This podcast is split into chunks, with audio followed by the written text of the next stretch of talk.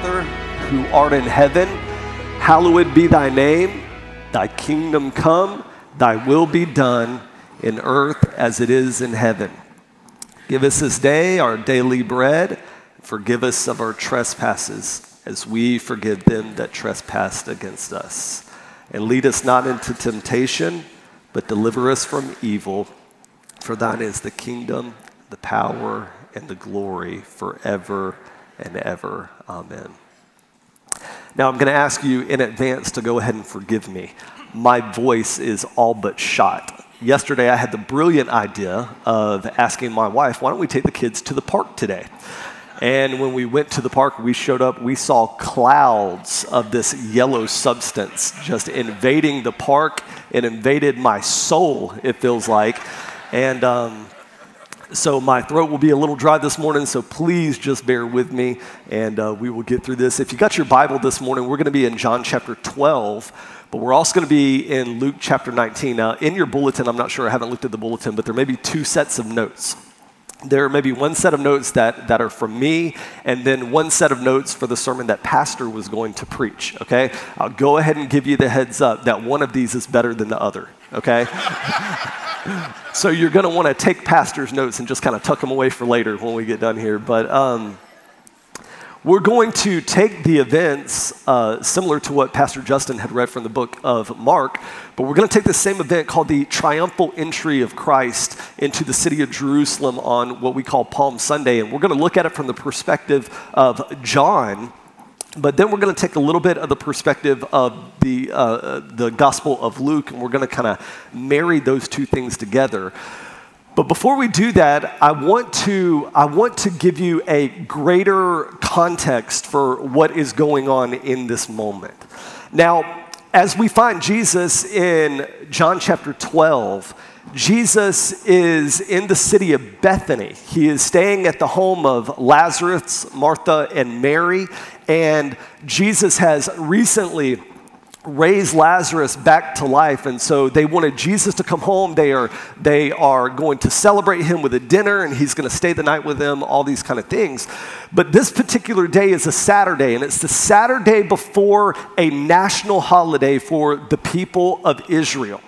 It's a holy week and a holy festival or a celebration that was called Passover. Now, most of you know this, but just in the off chance that, that you don't, I'll kind of just unpack for you what that means. Thousands of years, even before Christ came, there was an event that happened when the people of Israel found themselves in bondage in the land of Egypt. There was a Pharaoh, and he had enslaved them, and he had just really given a heavy hand to the people of Israel. So God raises up a deliverer, a deliverer by the name of Moses, and God is going to, by the hand of Moses, he is going to deliver the people of Israel from Egyptian bondage so that they can become all that God has wanted them to become. And so, as the events began to unfold between Moses and Pharaoh, they contend with one another. Pharaoh doesn't want the people to go because that is his bread and butter, but the people of or Moses wants to let them go so that they can be all that God has intended them to be. So they go back and forth, back and forth, they contend, and it reaches a fever pitch to the point where God gets to the place where he is just done with the Pharaoh. And so God, through the hand of Moses, descends nine plagues on the people of Israel, everything from flo- uh, frogs to lice, everything in between, in order to kind of pry Pharaoh's grip off of the people of Israel. But as you know, through the nine plagues, it doesn't work. And so ultimately, God sends a tenth and a final plague to the people and the land of Egypt. God is going to send the judgment of God. He is going to send death to the firstborn male child of every animal and every person that exists in the land of Egypt as judgment. But God goes to Moses and he says, But Moses, for your people, the people of Israel, if they want to avoid this judgment of God and preserve the lives of their sons, you need to follow these instructions. And he goes on to tell Moses that each family is to take a lamb without spot, without blemish. And they are to take that lamb into their home for a few days. And that lamb is to become part of their family. But on a certain night, they're to take a knife, an instrument, and they're to slit the, the neck of this animal. And they are to take the blood of this lamb and they are to soak it in a sponge and they are to spread the blood of the lamb over the doorpost of their home. And when the judgment of God comes overnight, when God sees the blood of the lamb over their doorpost, the judgment of God will pass over their homes. And the judgment of God will not come on the people of the, the people of Israel heeded this advice and they did that, and the judgment of God passed over them. But the people of Israel, including Pharaoh himself, lost many, many sons of their land. It was such a tragic moment that Pharaoh finally released the people of Israel to go. But for thousands of years following that event, every year for thousands of years, they had a holiday celebrating this Passover event. It was to commemorate what God had done, not only in the deliverance of the people, but the deliverance of themselves. That God would take his judgment and pass over them because he saw the blood of this lamb. And so every single year, even up to Jesus' day, this week of Passover was a national festival. And Jews from all over the world, literally all over the world, would descend into Jerusalem Jerusalem, and they would come in and they would um, be given, uh, they would buy lambs for their household. And as that day approached on the day of Passover, there was an enormous celebration throughout all the land of Israel, but especially in the city of Jerusalem. And thousands of families and heads of their family, they would, they would line up going into the temple in three different enormous groups, and they would go to the priest in the temple. And they would have that lamb that they had bought to represent their family.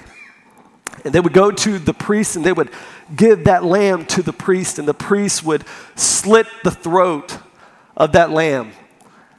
The blood would begin to pour out of the lamb, and a priest would take a couplet and he would put it under the lamb, and the cup would fill with blood, and then he would take the cup and pass it to another priest, who would pass it to another and another and another on down the line until it got to the high priest at the main altar area, where the high priest would take the cup and he would throw it against the altar.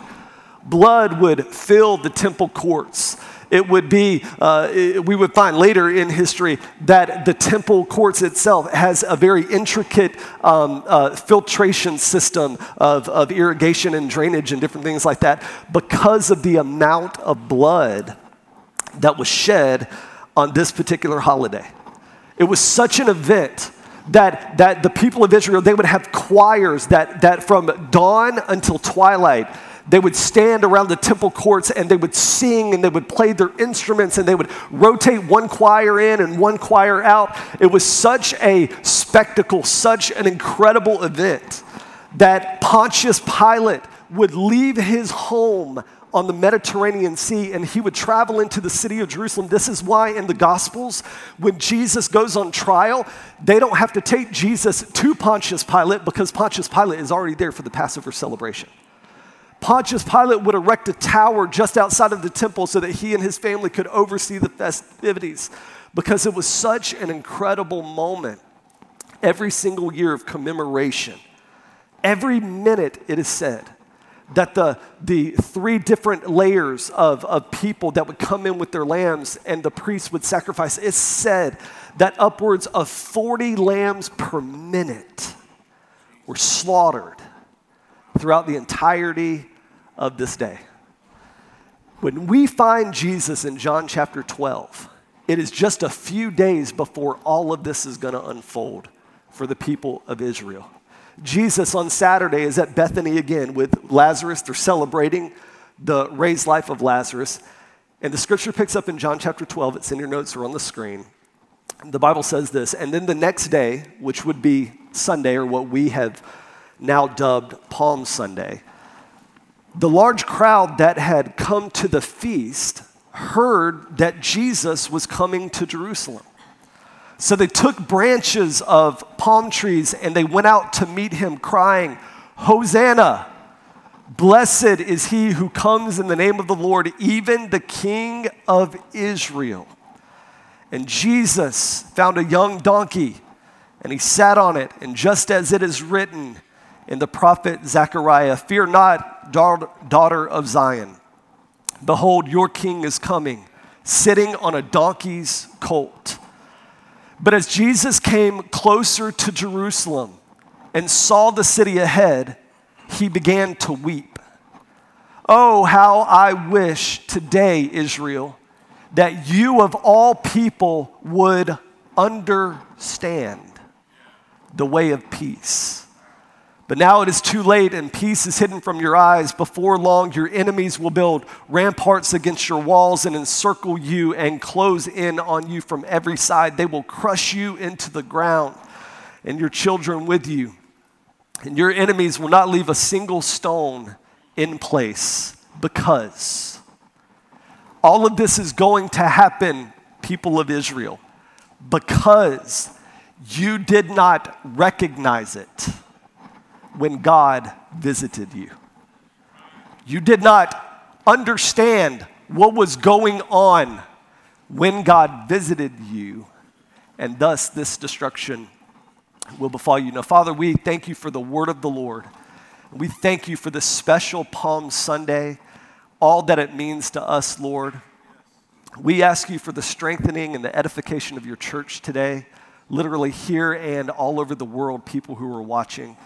And Lord, this morning we want to lift up our pastor to you, and uh, we just want to pray for the healing touch of your spirit to touch his eyes. We want to pray, Lord, that the finger of God would touch him in such a powerful way that he would receive the fullness of healing for his eyes, that the pain would be mitigated and taken away. And we pray, Lord, for a quick recovery so that he can be back here with his church family. And so, Father, we thank you for his life. I thank you for this church family. Holy Spirit, I ask you here in this moment to come and do what I cannot do. Um, you are considered our teacher. And I pray, Lord, that you will teach the people of God specific things that they need to hear through your voice, which I have no capacity to help or understand.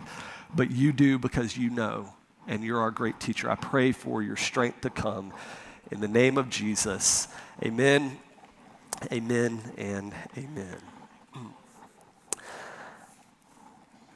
Few things are more frustrating than feeling like you are misunderstood.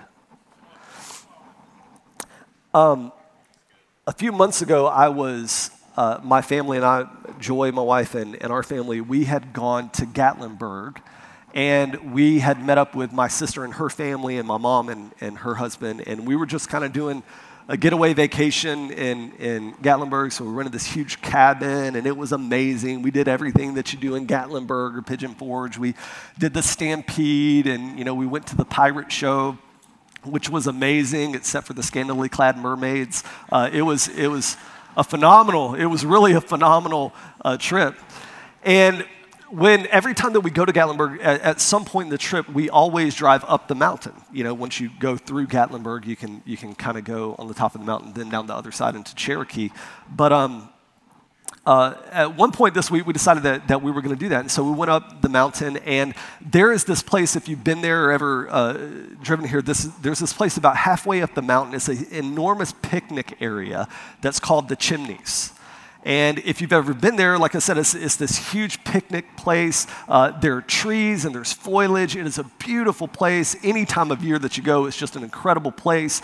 But alongside the, um, alongside the picnic area, there is, there is a, a I don't know if you call it a large stream or a small river, but there's this body of water that's flowing like down the mountain. And, and you can go and kind of step out there, and there are these enormous uh, boulders that are just all through the stream. And you can go and kind of you know, hop around on the stream and take incredible pictures, which we did, and, you know, do all the things that you do and let the kids play in the water and different things like that. But um, we went there, and so we had, we had done our thing, and um, we had decided that uh, it was about time to, to go a couple hours into it. And so we decided that we were going to leave.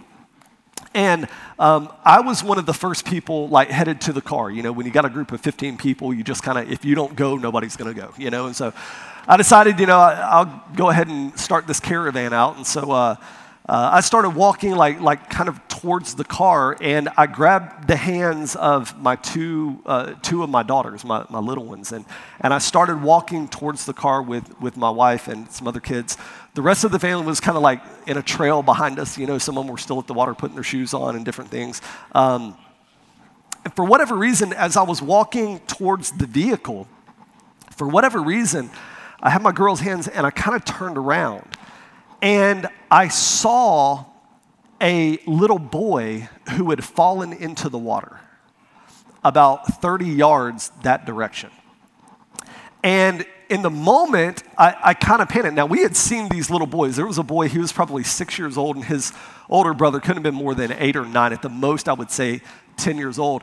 And we had seen them earlier. They were like ping ponging all over the boulders, and they're like little Spider Men. They didn't have any shoes on. You know, I thought these kids, you know, these kids are like little hillbillies jumping around and different things. And you know, we had noticed them earlier, and so so when I turned around for whatever reason, I noticed that little boy, and and I took my daughter's hands and I just shoved them on Joy, and I didn't say anything, and I just started running towards the little boy. And as I'm running towards the little boy, I start calling out, "Kid, kid!"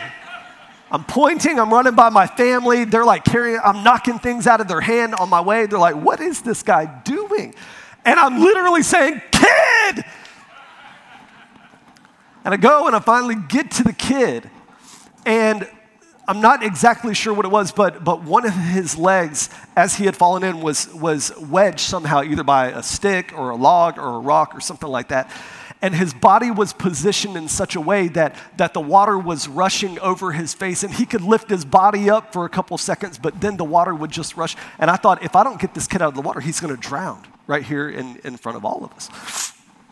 And so I rush over, and the kid is uh, in the water, and I, I kind of jump down, and, and, I'm trying to pull the kid up. And thankfully, my nephew Blake, he's, uh, he's probably 17, but he is just a huge kid. He's like 6'6, 200 pounds. He's just brute strength. And I was like, thank God, because there ain't no way, you know?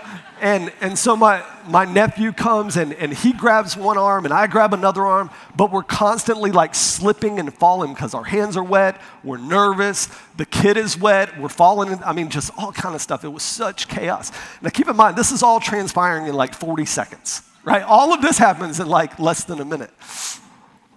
And so I finally, I go to the kid and we, we, we start to pull him out. He falls in again and we, and I just got to the point I was, I was exasperated.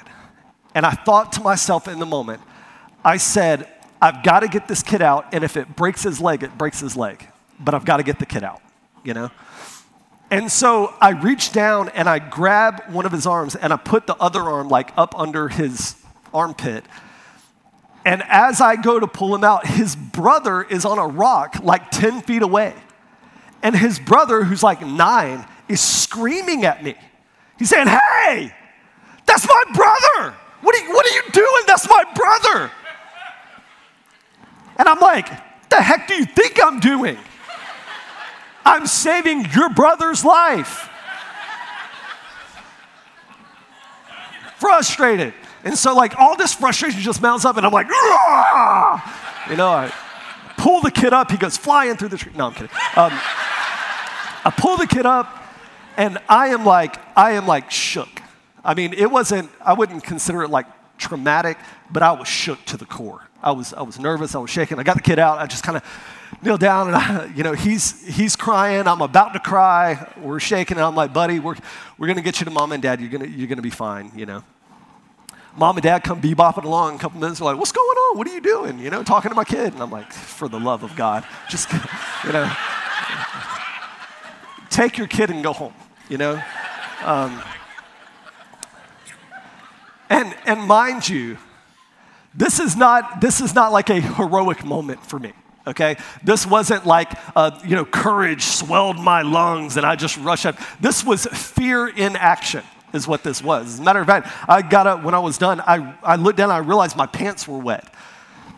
And i was like i don't know if it's from the water or if i wet myself you know because but i just went with it. I was like it is what it is. It's done now you know and uh, I remember walking back to the car, and like everybody in the family was just like dead silent because of what had just transpired. And I remember getting in the car, and Joy was like, Are you okay? And, and I said, I'm okay, but I'm like, I'm frustrated.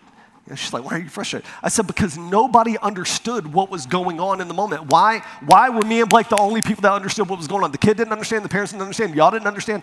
Why? I feel so frustrated in this moment. And there was really no resolve to that. I just lived out in the frustration. The reality is, is that all of us at one time or another, we feel like we've been misunderstood for one reason or another. When we approach the text here in John chapter 12, there is massive misunderstanding that is going on about all the events that are transpiring before the thousands of people that are standing right there. I want you to keep in mind, as Jesus is making this triumphal entry into Jerusalem, God is very much at work in this moment. He's at work, He is fulfilling prophecy. He is drawing attention to certain things. Words are being uttered. There is incredible symbolism. There are all these things. The activity of God is like rampant in this moment. But the people of God, the people that are there, are grossly misunderstanding or misinterpreting everything that's going on. Think about the people. We learn from church historians that it is very likely that upwards of 2 million people would have descended into Jerusalem during the week of Passover. 2 million people would have been there.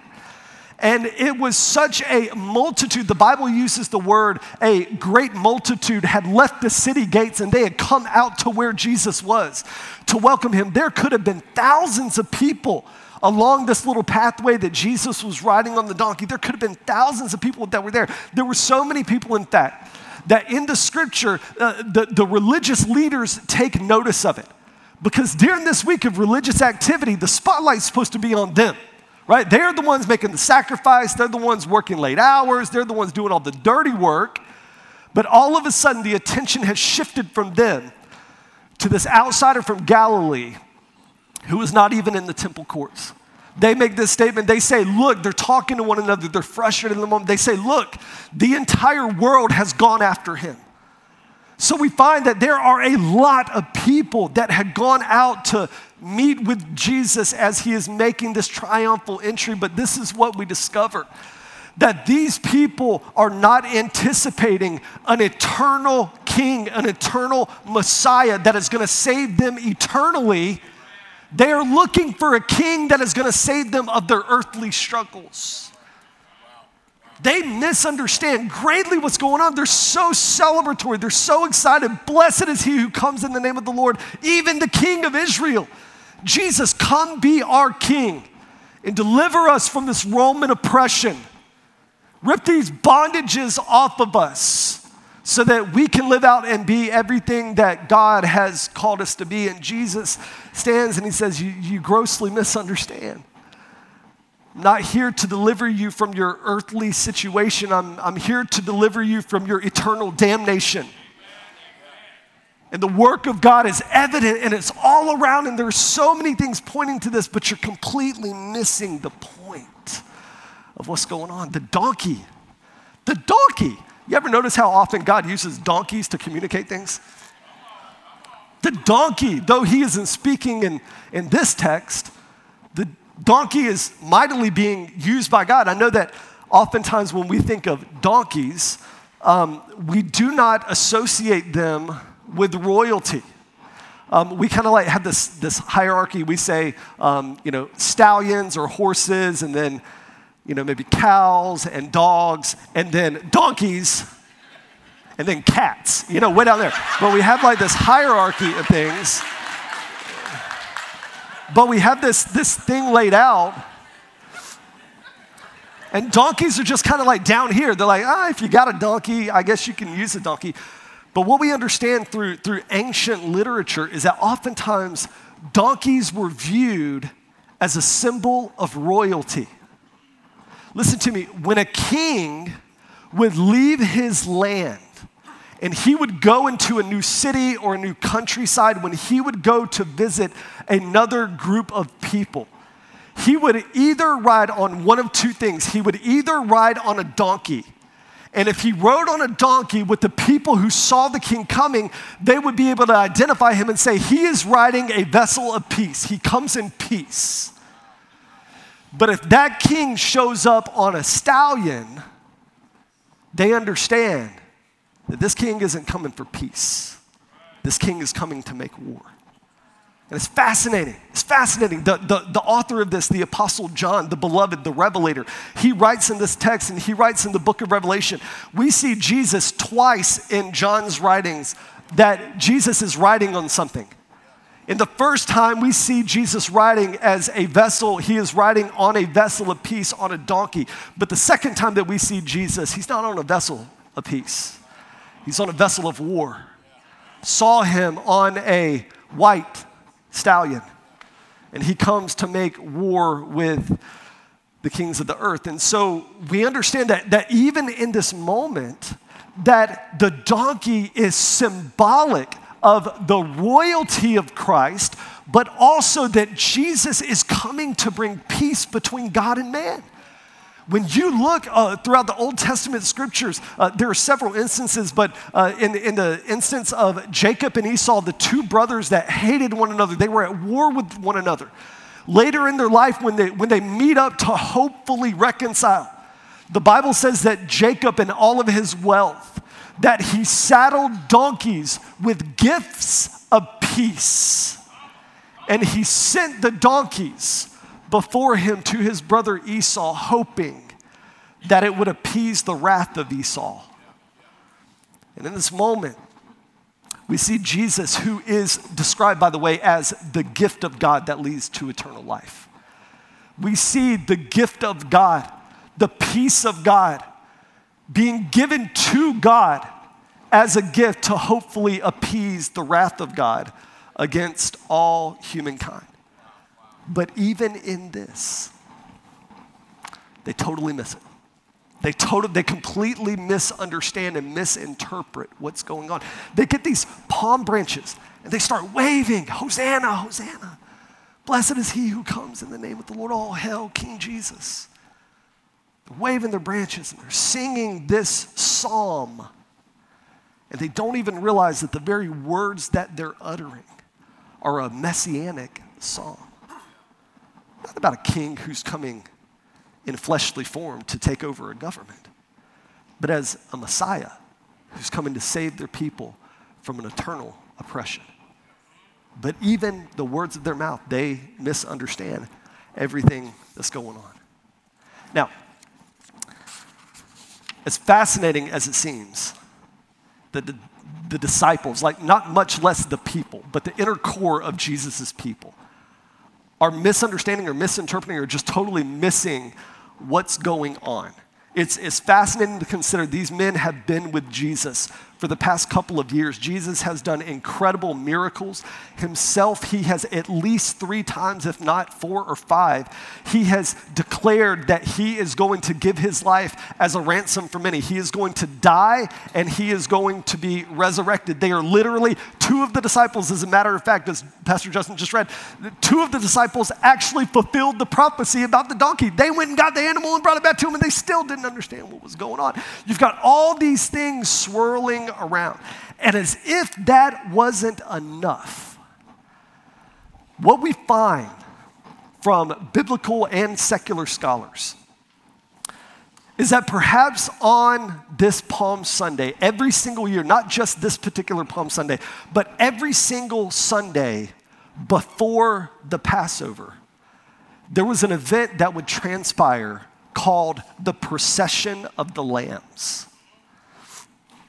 Now, you got to understand that, as I said earlier, when people would descend, sometimes upwards of 2 million people would come into Jerusalem.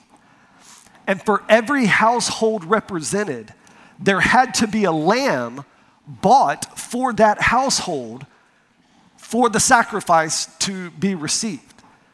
And what we find when you kind of do the math and everything, you can find that during any given Passover, that somewhere between 20,000 lambs and 200,000 lambs would be sacrificed on the day of Passover. Well, if you're going to have that many lambs, you got to get them somewhere. You got to get the lambs somewhere. And which brings us to this event, which we call the procession of the lambs. It's believed that lambs were born and bred in the hill country. They were born in a town called Bethlehem. They were born for the singular purpose of sacrifice. And on this Sunday, it's believed that all of these shepherds from the land of Bethlehem would begin to usher in all of these thousands of lambs on the same day that Jesus, the Lamb, is proceeding into Israel. Imagine, imagine this. Imagine that the crowds are flooding onto this path and they are crying out, Hosanna, Jesus is riding onto a donkey. But perhaps it's not just Jesus, the Lamb of God, who's riding on a donkey, but it's thousands of lambs that are surrounding him, and the disciples are still missing the symbolism of what's going on. That not only are we about to sacrifice these lambs for God, but this is the Lamb of God, which will eliminate the need for any more sacrifices to come. The disciples miss it in this moment. And here's what's fascinating some of them surely, not all of them, but some of them surely, were at the side of John the Baptist when John was baptizing people in the beginning. And as John sees Jesus walk over the hill crest, John stops what he's doing, cries out, he says, Behold, the Lamb of God who takes away the sins of the world. Surely some of these disciples heard those words from John. But as they see the Lamb of God going in for sacrifice, they absolutely misinterpret what is going on. And I got to ask myself, who can be that dumb? Right? Like, who is so dense to miss all of that? And then I think about my life and I quietly slip up my hand and say, I am that dense to miss the activity of God or to misunderstand what God is doing in a moment. You see, oftentimes, like in life, when we are misunderstanding what God is doing, we don't fully get the big picture or understand what's going on until after everything has already happened just a, a, a, few verses down, the scripture, as it talks about all this procession, all this, this glorious activity going on on this triumphal entry, John writes this. He says, Jesus' disciples did not understand these things at first, but when Jesus was glorified, then they remembered. And the crazy thing is, if we're being completely honest, is that this seems to be a very common thread through the life of most believers. Like, okay, maybe not you, definitely me, and definitely a lot of men and women in this book. You've got men and women like Abraham and Sarah who understand that God is doing something but they misinterpret what God is doing or how God is going to accomplish this thing. And so they take matters into their own hands and they have Abraham sleep with another woman to conceive a child. You've got Jonah who shows up in the land of Nineveh and he hates the Ninevites. And in his mind, God's motive should be to utterly decimate this people from the, from the face of the earth, erase them from history, but he misunderstands that God is not coming to judge, but God is coming to be merciful. That God's perspective is not just to pour out wrath, but He wants to redeem. But Jonah, in the events of Jonah's life, the Bible says that the word of the Lord came to Jonah multiple times. The man has been swallowed by an animal and spit out and lived to tell about it. Clearly seeing the sovereign work of God and utterly missing what is going on in the moment. The Pharisees had this mindset that God is all about His law, His law, His law, when ultimately He's really about His love, His love, His love, but they utterly miss the point of what God is trying to accomplish. Lazarus, as he is raised from the dead, Mary and Martha, they run out to meet Jesus after Lazarus has died. And they say these words they say, Jesus, if you had only been here, our brother would not have died. If you had only been here, Jesus would take a step back and he would say, Yeah, I could have come. And I could have done this awesome miracle of healing. And Lazarus would have never died. But I'm about to do a glorious miracle and raise him back to life. It will be the crescendo of my earthly physical healing ministry. I will do this in a moment. And you are brokenhearted, you're frustrated, you're discouraged, and I understand that, but you have to understand that I'm doing something beyond what you can comprehend in this moment. I mean, think about your life and my life. Think about these great United States over the past year. How many people have we seen? Christians utterly misunderstand what God is trying to accomplish. How many people have we seen say, well, God is doing this through the pandemic, or God is not doing this, or this is not of God, or this is of God, or, or this is that? How many different perspectives have we seen about the election? How many Christians utterly misunderstood what God was trying to do? And, and furthermore, how many Christians blamed God when it didn't turn out the way that they wanted it to turn out? Dangerous dangerous territory for us to be in, which leads me to, to the point I'm trying to make that we must be a people that when the activity of God is swirling around us, number one, we don't miss it, but number two, we interpret it in the proper way. Because I'm going to tell you this as believers, even as sons and daughters of God, when we misunderstand what God is doing in a given situation, it can lead us to some very dangerous circumstances if we don't get a grip on what is really going on. So let me just read to you a couple of things that, it, that can transpire through misunderstanding. Number one, misunderstanding God has the potential to breed inside of us resistance to God. Peter comes, are you guys with me? Follow? Okay. Peter just a couple of chapters later in John, Peter comes to Jesus and Jesus begins to wash the feet of Peter. God is washing the feet of a man. And Peter steps back and says, Whoa, what are you doing? Peter's misunderstanding the moment. He says, No, no, no, no, no. You're not going to wash my feet. I'll wash your feet. And Jesus would go on to say later, he would say this He would say, Peter, what I am doing, you do not understand right now but afterwards you will understand. But see, Peter didn't understand the situation, so he jumped to a conclusion, right? He jumped to a conclusion before the situation had unfolded for him to understand. It's kind of like have you guys ever seen Bob Ross? Do you know who I'm talking about when I say that? He was incredible. He didn't have a mullet, but he had an awesome afro, right? He had an amazing afro. He's the painter guy, if you don't know who I'm talking about. And a couple of months ago, my wife and I, we were, we were spending some time with some friends, and for whatever reason, we were watching TV, and Bob Ross ended up on the TV. And all four of us just found ourselves just mesmerized. Like, man, this guy's incredible, right? It's like hypnotic what's going on in this moment. And one of our friends was watching, he had painted like this tool shed in this beautiful uh, snow bliss field, and there were, there were mountains in the background and trees in the background. And, and she, said, she said, Oh, golly, that is just perfect. And then all of a sudden, Bob Ross takes his brush and he puts a black mark right beside the tool shed. And our friend freaks out. She said, What are you doing? It was perfect. It was perfect, and you ruined it. She sat there for about 13 seconds and she said, Oh, but he didn't ruin it. He made it better than it was before.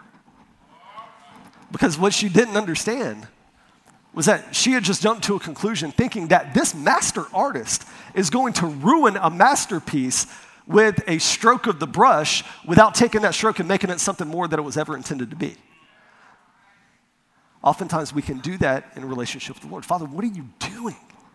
We misunderstand And if we're not careful, it can lead us to a place where we begin to jump to conclusions and we say, whoa, whoa, whoa Lord, I, I, don't know about this. Hold on, let me, let me interject here. Let me intervene. Let me give you some advice on what you should do. And let me just tell you, I've done that, and it never works out well for me. For whatever reason, he doesn't listen to my advice, okay? But I'm telling you, this, the point of what I'm trying to say is this, is that we must be a patient people. When the activity of God is all about us, we must be a patient people. We're, we're filled with faith, expecting the best, but not jumping to conclusions, assuming that God has ruined what He is actually creating. So, if we're not careful, it can lead us to a place of resistance. Number two, misunderstanding can breed within us bitterness. We see this in the life of Israel. After the original Passover, Moses has delivered the people of Israel out of Egyptian bondage. They're going through the wilderness. And the Bible, time and time again, for 40 years, an entire generation dies off because the people held bitterness within their heart. And time and time and time again, they would slap God in the face and they would say, Lord, why did you bring us out here? Send us back to Egypt so that we can at least die with our stomachs full. And they had developed a sense of bitterness because they did not understand what God was trying to do with them.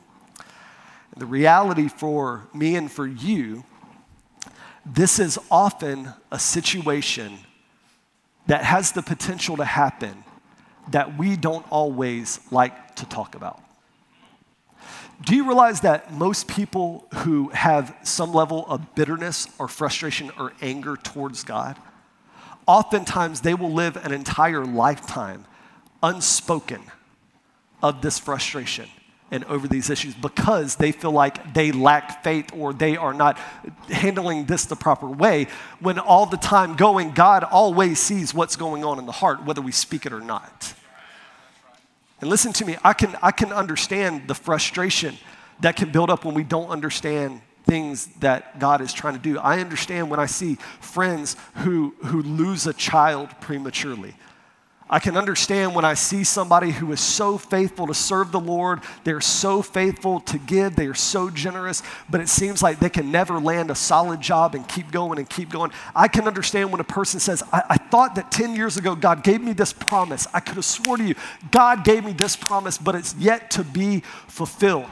I can understand how a sense of bitterness or frustration or because of my misunderstanding can be geared towards the Lord.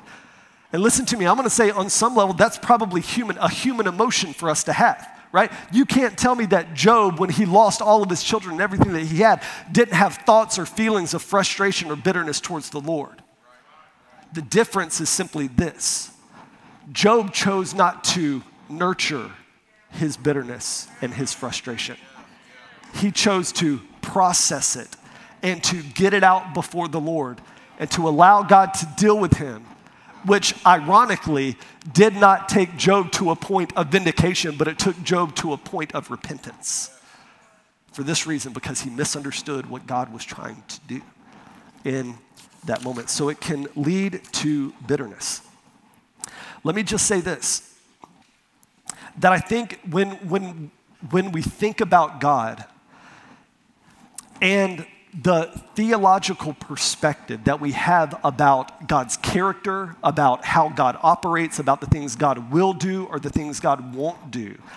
I'm going to tell you that if you have an improper theology about God, what God will do or what God won't do, it will quickly lead you to a place of bitterness when He doesn't do what you think He should have done.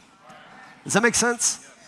Uh, you know, there, and, and listen, I'm going to tell you that the Christian music industry isn't helping us very much in this regard either because the, the Christian music industry is putting out songs that talk about how God may bend us, but God will never break us. No, God will break us. God will break us. It's not for, for harm's sake, it's for a greater good. But when we have a theological perspective that God will never, God will never fail me, God will never let me down. If you think that you are not going to be disappointed by God at some point in your life, I don't even know. Like, I don't even know what to say. The reality is that God is going to disappoint, but it's not because he's wrong. It's because oftentimes we haven't taken the steps back to gain a perspective and understand what He is ultimately trying to do. So, if we're not careful, our, our, our improper theology can lead us to a, a, place where we're bitter against what God has done or what God has not done in our lives. Number three, uh, misunderstanding God can breed confusion in our lives. We see this as Jesus leaves Gethsemane, He goes to the cross. What happens to the disciples? They scatter. They scattered. They don't know what's going on. There's mass confusion. Some are in hiding, some have just utterly run away. Peter is still following Jesus, but he's at a distance because he doesn't really understand everything that's going on. It can lead to a mass place of confusion. And let me just say this there's nothing wrong with questioning what God is up to. There's nothing wrong with questioning why God did or why God didn't or, or anything like that. The point of what I'm trying to say is that we must process our misunderstanding of what God's doing with Him and question it, but don't camp in it. Does that make sense? And, and foster it, and, because it, it can lead to confusion. Number four, misunderstanding God can, can breed discontentment. The people of Israel, once they had come out of the wilderness and they had begun to inherit their promised land, we find that they become so discontent with what God is doing in the lives of their people, how things haven't unfolded the way that they felt like they should have unfolded. And so the people of Israel go before the Lord, they go to the prophet, and they say, We are so sick of being treated like this. We are so tired of things not going our way. We're so frustrated with all of this. We know what the remedy is. We want, like the other nations of the world, for God to raise up for us a king. In the midst of what's going on, God is trying to be their king. God is trying to create a distinct people that are different from all the other peoples of all the other lands. But the discontentment that settles within the people of Israel is saying, no, God being our king is not enough. We want to be like the people from the other lands. God, would you raise us up a king? And I'll tell you this there, there's a trouble with, with discontentment in our souls that at one time or another we will all wrestle with because this is a reality. In this example right here, what we find, Gorman said something to this effect. He said that what we find in this situation where the people of Israel are demanding that God give them a king is that oftentimes the judgment of God is seen in when God gives us what we ask for.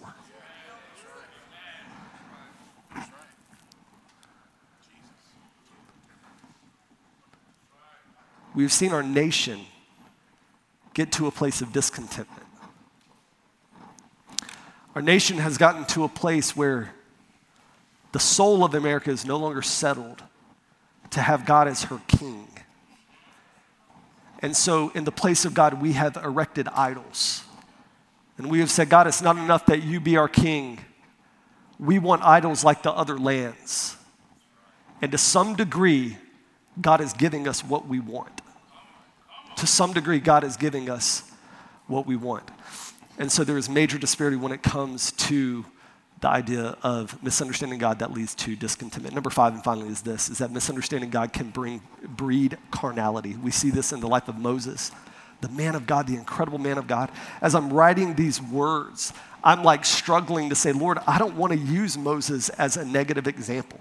He is such a man of God. The Bible says that, that besides Christ, there was no man ever lived that was greater than Moses. And, and as, I, as I struggled to make this, but there is a reality that the mistake that Moses made was given to us to be an example, to serve us in such a way that we will understand that when we misunderstand what God is doing and frustration abounds in our soul, if we're not careful, we can act out in carnality just as Moses did when he struck the rock after God had specifically told him not to.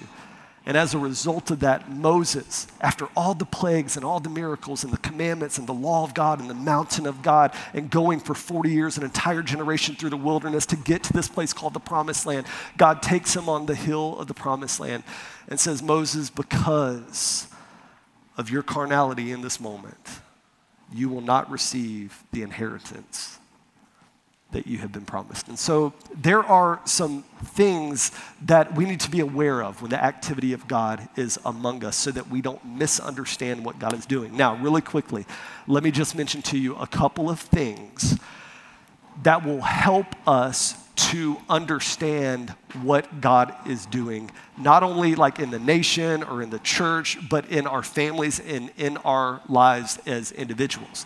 The reality is this is that sometimes God will work in mystery, and sometimes God will not reveal things to us, and that's beyond our control. But our job is to posture ourselves in a place, to position ourselves in a place where we can understand to the greatest level that we can understand. We must posture our hearts and position ourselves in such a place, and we do that in just a couple of ways. Number one is this by camping out in the Word of God. What does the Word of God say about this situation? Because listen to me say this it is, it is not enough for us just to know the will of God.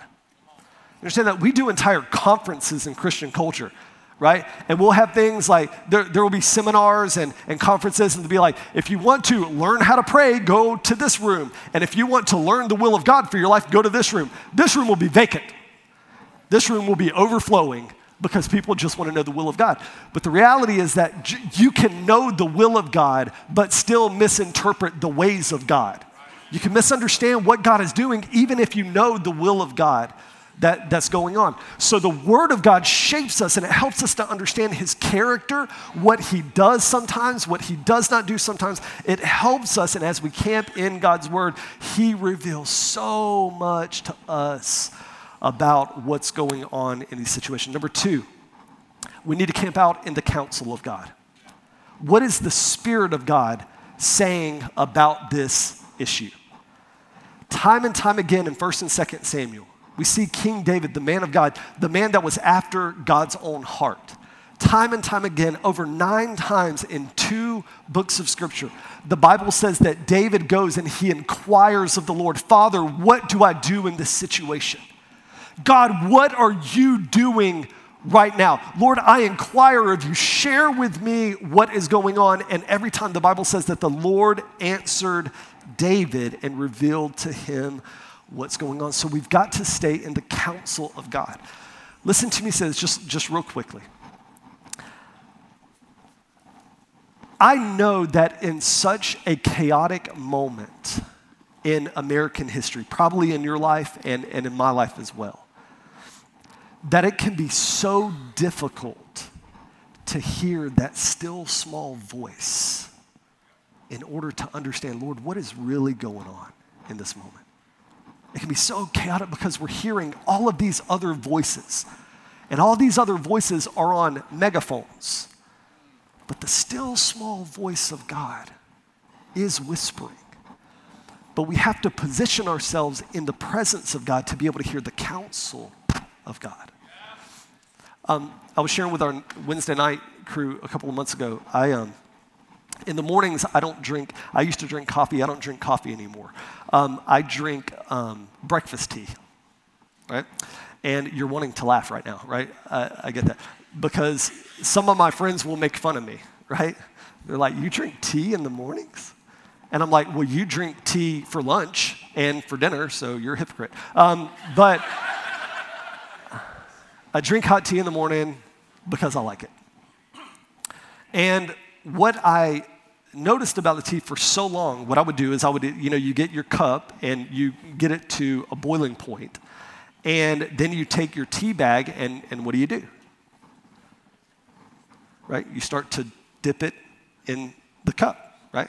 And all of a sudden you see it doing its thing and then you know you got to sit there for three to five minutes and kind of continuously dip dip dip and then at a certain point after the three to five minutes are up then you're supposed to get like a spoon and, and wrap up the tea bag and squeeze out all the goodness and juiciness and, into the cup and then finally you can throw it away and wash your dish and all this kind of stuff and then you can enjoy your tea. But you know what, what i've learned in the recent past very re- recent past is that I can simply get my cup of hot water ready, and I can take the tea bag and I can just drop it in. And guess what happens? Guess what happens? The same daggone thing.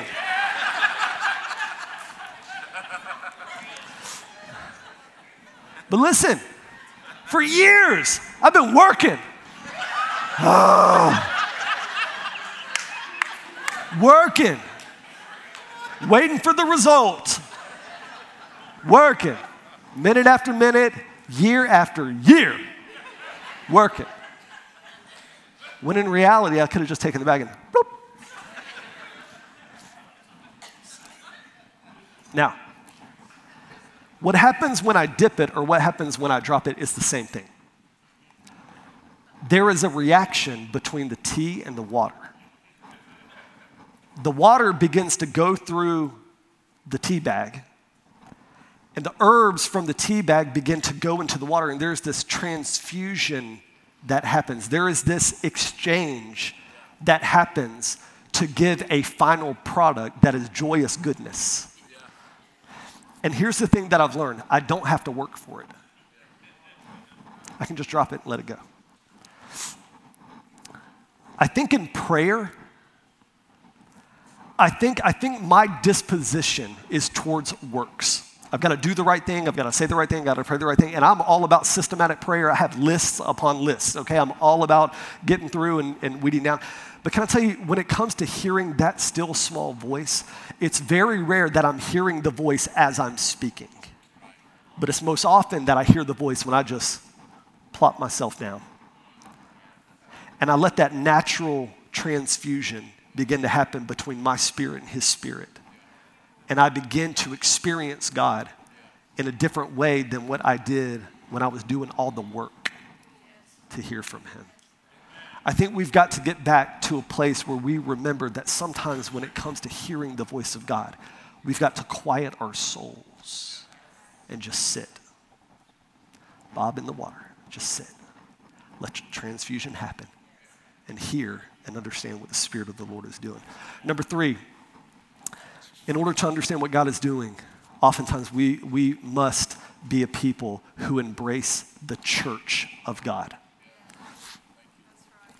I think a question that is probably more neglected than any of this stuff that we're talking about is this question What are my spiritual leaders saying about this concern? What are my spiritual leaders, not spiritual leaders in another country or in another state? What are the spiritual leaders who know me? What are they saying concerning this situation? Paul said this. He said, He that Jesus gave, the word gave to the church, He gave the apostles, the prophets, the evangelists, the shepherds, and teachers to equip the saints for the work of the ministry, for the building up of the body of Christ until we all attain to the unity and the faith and of the knowledge of the Son of God, to mature manhood to the measure of the stature of the fullness of Christ, listen to this, so that we may no longer be children. Listen, God did not give us spiritual leaders to lord over us and to beat us down when we do wrong. God gave us spiritual leaders to lift us up and to edify us and to mature us and to lead us, just as a good shepherd doesn't force his flock. A good shepherd leads his flock and they give wisdom and they give good advice to their flock because the shepherd is never as concerned about themselves as they are for the sheep. But how often do we just kind of hop over this one? without understanding what are my spiritual leaders saying concerning this situation. Number four, the people of God, very closely tied to the church of God. The question that we ask is What are my wise and godly friends telling me concerning this situation? I'll tell you the story really quickly, and we're almost done. When my, my family and I, we have been at Christian Life almost 10 years. This is our 10th year at Christian Life. It blows my mind. We only had two kids when we came. We got like 47 now. It's crazy what God will do in a, in a short amount of time. Um, I struggled. I probably went through the most severe depression that I had ever gone through in my life, even up to this point. During the spring and summer that my family and I moved to Columbia, and this is why we had served in another church for nine years, and the church had gone through just atrocious, just all kind of stuff. And I, my, my soul was so committed to the people there. I, I, I, felt so loyal to the people. I felt like I could not abandon them. To leave would be dishonorable and, and all these kind of things. And I fasted and I prayed and I sought the Lord, but I was in the, the darkest place of my entire life, even uh, up to this point. And I remember that everything that I would read, the things that I was interpreting, I, I, could understand. I knew that God was at work. I could see the hand of God at work. You guys, I could stand here and tell you just, even in just this singular event, story after story after story, where I could see the handwriting on the wall of what God was trying to do. But there was something in me where I felt like I would be so disloyal and dishonorable if I were to leave those people and go to another people. And I'll never forget one time I was, uh, I was on the golf course with my brother in law. And, and I don't say this out of, out of, I don't even know, out of a bad place. I say this because this is where my heart was. There were, there were two different times in the interview process where I, I turned down the offer to come to Christian Life, twice. And to even utter those words grieves my soul right now. But there were two different times. And I remember one time I had just gotten off the phone. I was on the golf course with my brother in law. And I had gotten off the course. It was the second time that I had said no. I hung up the phone and I looked at my brother in law. And I said, Bro, I think I may have just made the worst mistake of my life. And he looked at me and he said, Yep. and he said, I'll tee off and he golfed. When I look back and I went back and I documented every single thing, do you realize that every person, every godly, wise friend, every person that I trusted their voice in my life, every single one of them, eight different individuals, during that season, every one of them were saying, You have to go. You have to go. I didn't want to hear it, but I needed to hear it. And thank God, ultimately, I'm like a donkey myself. Thankfully, God got me to the place where I was willing to go. And I'm so thankful for that. But I'm to tell you this if I would not have heeded the voice of the wise, the wise counsel that God had placed in my life, I may have misunderstood and missed out on what God wanted to do even today. And I'm so thankful that God brought us to this place. So I encourage you, seek out wise counsel from friends. Number five, and finally, is this is that we must pursue the perspective of God. As situations unfold, we must ask ourselves Am I seeing this situation through an eternal lens? If the people at Passover would have asked this simple question, there would have been a very different result. This question is necessary because God reveals something about himself through the prophet Isaiah when he says this My thoughts are not your thoughts.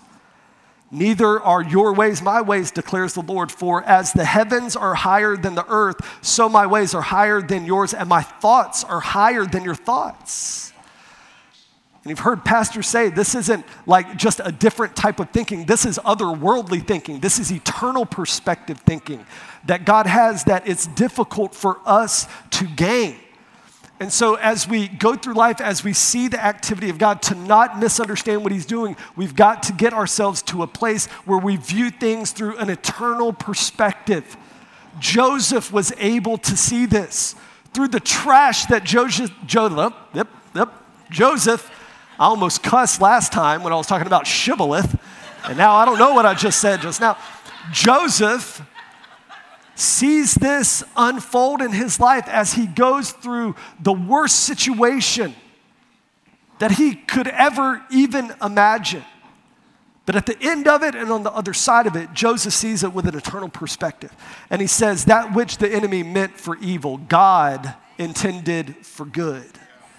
And listen to me, I don't understand why God allows some things to happen. I don't understand it but there's got to be a recalibration of my soul where I say, Lord, I don't understand it in the earth, and I'm trying to understand it from eternal. But Lord, I need your help so I don't misunderstand what you're doing in this moment. The reality is this is that though we oftentimes misunderstand the activity of God, every time what is being done whether we realize it or not, or misinterpret and misunderstand it or not, ultimately, it is for the good of those who love him and are called according to his purpose. Listen to me, no eye has seen, nor ear heard, no mind has imagined what God has prepared for those who love him. This is eternal perspective thinking. Paul would write to the Romans, he would say, The sufferings of this present time are not worth comparing with the glory that is yet to be revealed to us. What is Paul saying? He's saying, Stop thinking just about your momentary sufferings. Take a step back and view this in the light of eternity. Because in the light of eternity, nothing compares to the glory that's coming for those who love God. And so we wrap up here. We wrap up here. I'm going to go ahead and ask you to stand with me here for a moment. Our, our ministry team, they're going to go ahead and start moving. You guys know the drill. They're going to go out this door, and if you want to meet them out this door or out the other, they will be glad to pray with you. Um, if you are watching online and you need prayer, we want to encourage you. There's a number on the screen. Please call it. We want to make sure that we have an opportunity to pray for you. But I want to, I want to close with, with just this simple, simple thought. That part of the danger in misunderstanding the activity of God is not only to misunderstand, but if we're not careful, it's to miss what he wants to do. Not just misunderstand what he's doing, but altogether miss out on what God is doing. Jesus laments over the people of Jerusalem, and he says this He says, All of this is happening because you did not recognize it. You did not understand it when God had come to visit. And, church family, I just want to. I just want to say this. I don't, there are so many of you, you're beautiful, but I don't know you. There's so many of you that I'm sure are going through very frustrating situations where you're not understanding what God's going on. Uh, I'm sure there's, there's tremendous confusion at times when we see God doing things or, or not doing things. I don't know what God is doing on a micro level in your life or what needs to be prayed through or worked through or anything like that. But I'll tell you, I know what God is doing on a macro level. On a macro level, for those who are, who are listening that, that are teetering their relationship with God, that have walked away, that have gone through this process of deconstruction, that have never come to saving faith in Christ, I'm telling you in this moment, I emphatically and, and, and without question can make the statement that I know what God is doing. He is drawing you by His Spirit to come. And I would simply say this as, as just a person, just as somebody who cares please do not miss the visitation of the Lord when he comes. And listen to me say this we are experiencing a visitation of the presence of God in a very special way at this church. I plead with you don't run out on an opportunity to make things right with God because you have simply misunderstood the ways of God. He is the Father. He doesn't want us operating in misunderstanding, mis, uh, confusion, or anything like that. He wants to settle things. But He needs your part to come and not miss out on the visitation so that He can do what He wants to do. And for those of us who are walking the, with the Lord, I don't know what's going on, on on a micro level, but on a macro level, I do know this. He's calling us deeper. Not to just understand the will of God, but to understand the ways of God, to understand the heart of God, to understand the motives of God to draw deeper to a place of intimacy and fulfillment. I promise you, this is what He's doing. Father, today I thank you for your goodness to us, Lord. I thank you, Father, that you are so faithful and you're so true to us. I thank you for these events leading up to Passover on Holy Week as we see Jesus' triumphal entry as the Lamb of God that's going to be slain before the foundation of the world to forgive us of our sins. I'm thankful for this picture. I'm thankful for this reminder. But I pray for every one of us, Lord, that it will be more than just a reminder, that it will be a fresh understanding of what the Spirit of the Lord is doing inside of us and through the blood of Christ. I pray your blessing over your people today. We ask you to bring our pastor back to us next week for a celebration Easter Sunday because we're reminded today that though Jesus went into Jerusalem to be slain, that Sunday's coming, and He will be our resurrected Lord. And we bless him for it in the name of Jesus. Amen, amen, and amen.